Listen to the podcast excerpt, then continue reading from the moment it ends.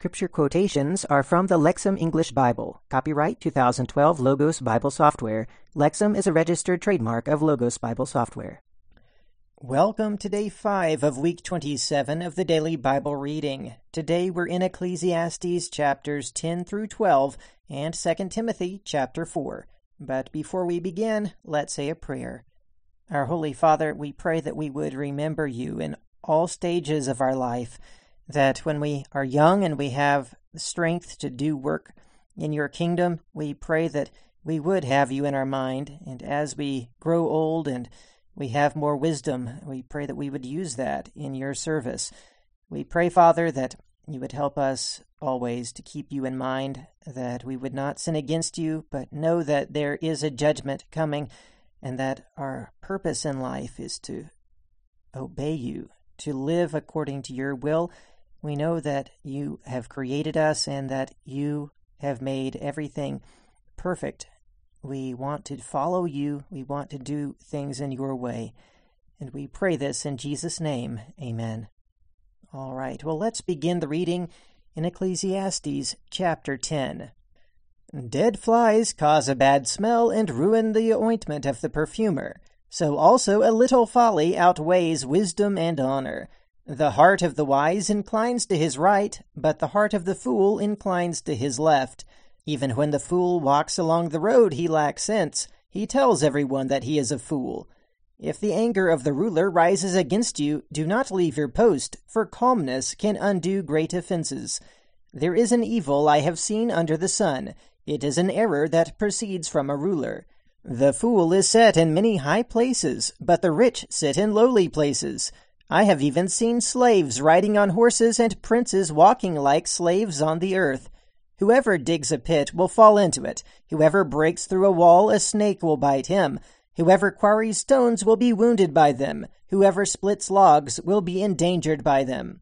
If the axe is blunt, but one does not sharpen its edge, he must exert more effort. But the advantage of wisdom is it brings success. If the snake bites before the charming, the snake charmer will not succeed. The wise man wins favor by the words of his mouth, but the fool is devoured by his own lips. He begins by saying what is foolish, and ends by uttering what is wicked delusion. The fool talks too much, for no one knows what will be. Who can tell anyone what will happen in the future? The fool is so worn out by a hard day's work, he cannot even find his way home at night. Woe to you, O land, when your king is a youth, and your princes feast in the morning. Blessed are you, O land, when your king is a son of nobility, and your princes feast at the proper time, to gain strength and not to get drunk. Through sloth the roof sinks in, and through idleness of hands the house leaks. Feasts are held for celebration, wine cheers the living, and money answers everything.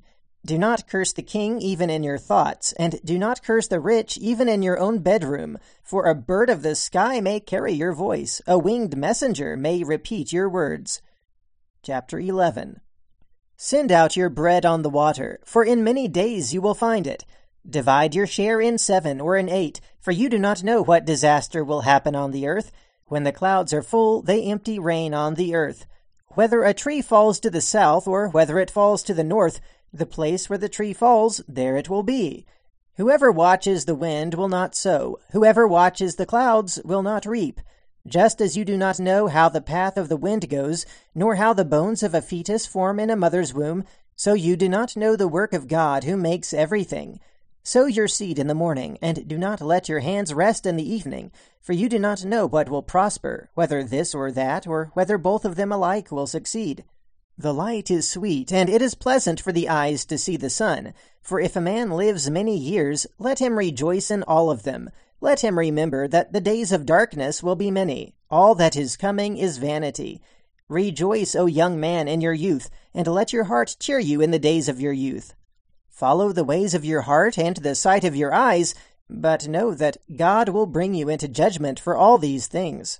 Banish anxiety from your heart and put away pain from your body, for youth and vigor are vanity. Chapter 12 Remember your Creator in the days of your youth, before the days of trouble come, and the years draw near when you will say, I find no pleasure in them. before the sun, the light, the moon, and the stars darken, and the clouds return after the rain, when the guards of the house tremble, and the men of strength are bent, the grinders cease because they are few, and those looking through the windows see dimly. When the doors on the street are shut, when the sound of the grinding mill is low, one rises up to the sound of the bird, and all the daughters of song are brought low. They are afraid of heights, and terrors are on the road. The almond tree blossoms, and the grasshopper draws itself along, and desire fails, because man goes to his eternal home, and the mourners go about in the streets. Before the silver cord is snapped, and the golden bowl is broken, and the jar at the foundation is broken, and the wheel at the cistern is broken, and the dust returns to the earth as it was, and the breath returns to God who gave it. Vanity of vanities, says the teacher, everything is vanity.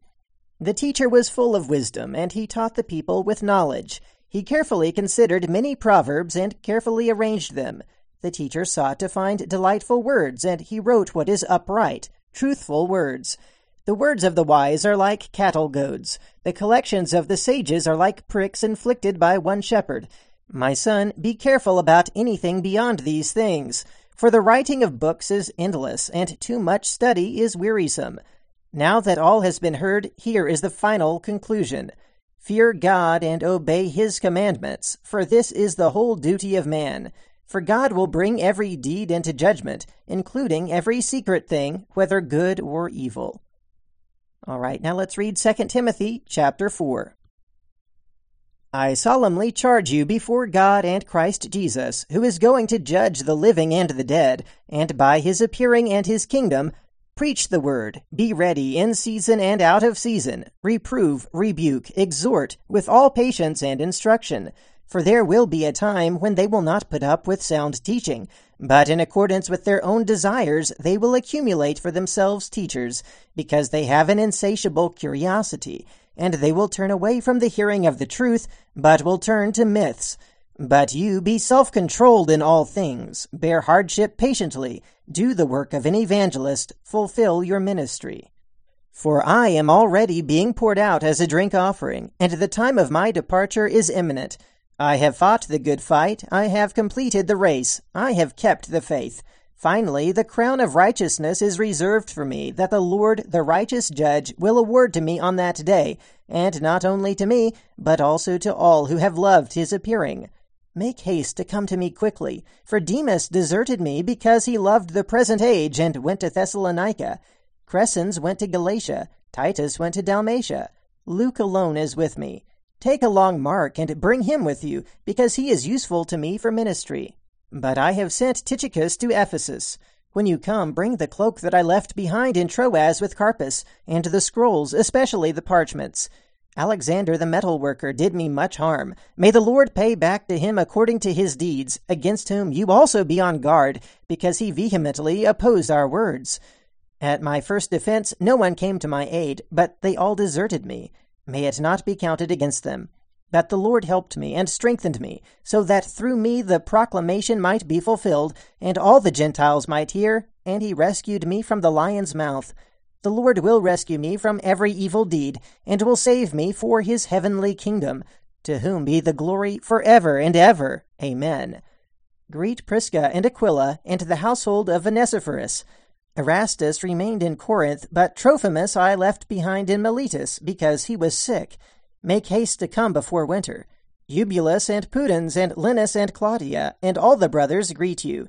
The Lord be with your spirit. Grace be with you. All right, and that's the reading for this week. Until next week, have a great weekend and keep meditating on the Word of God.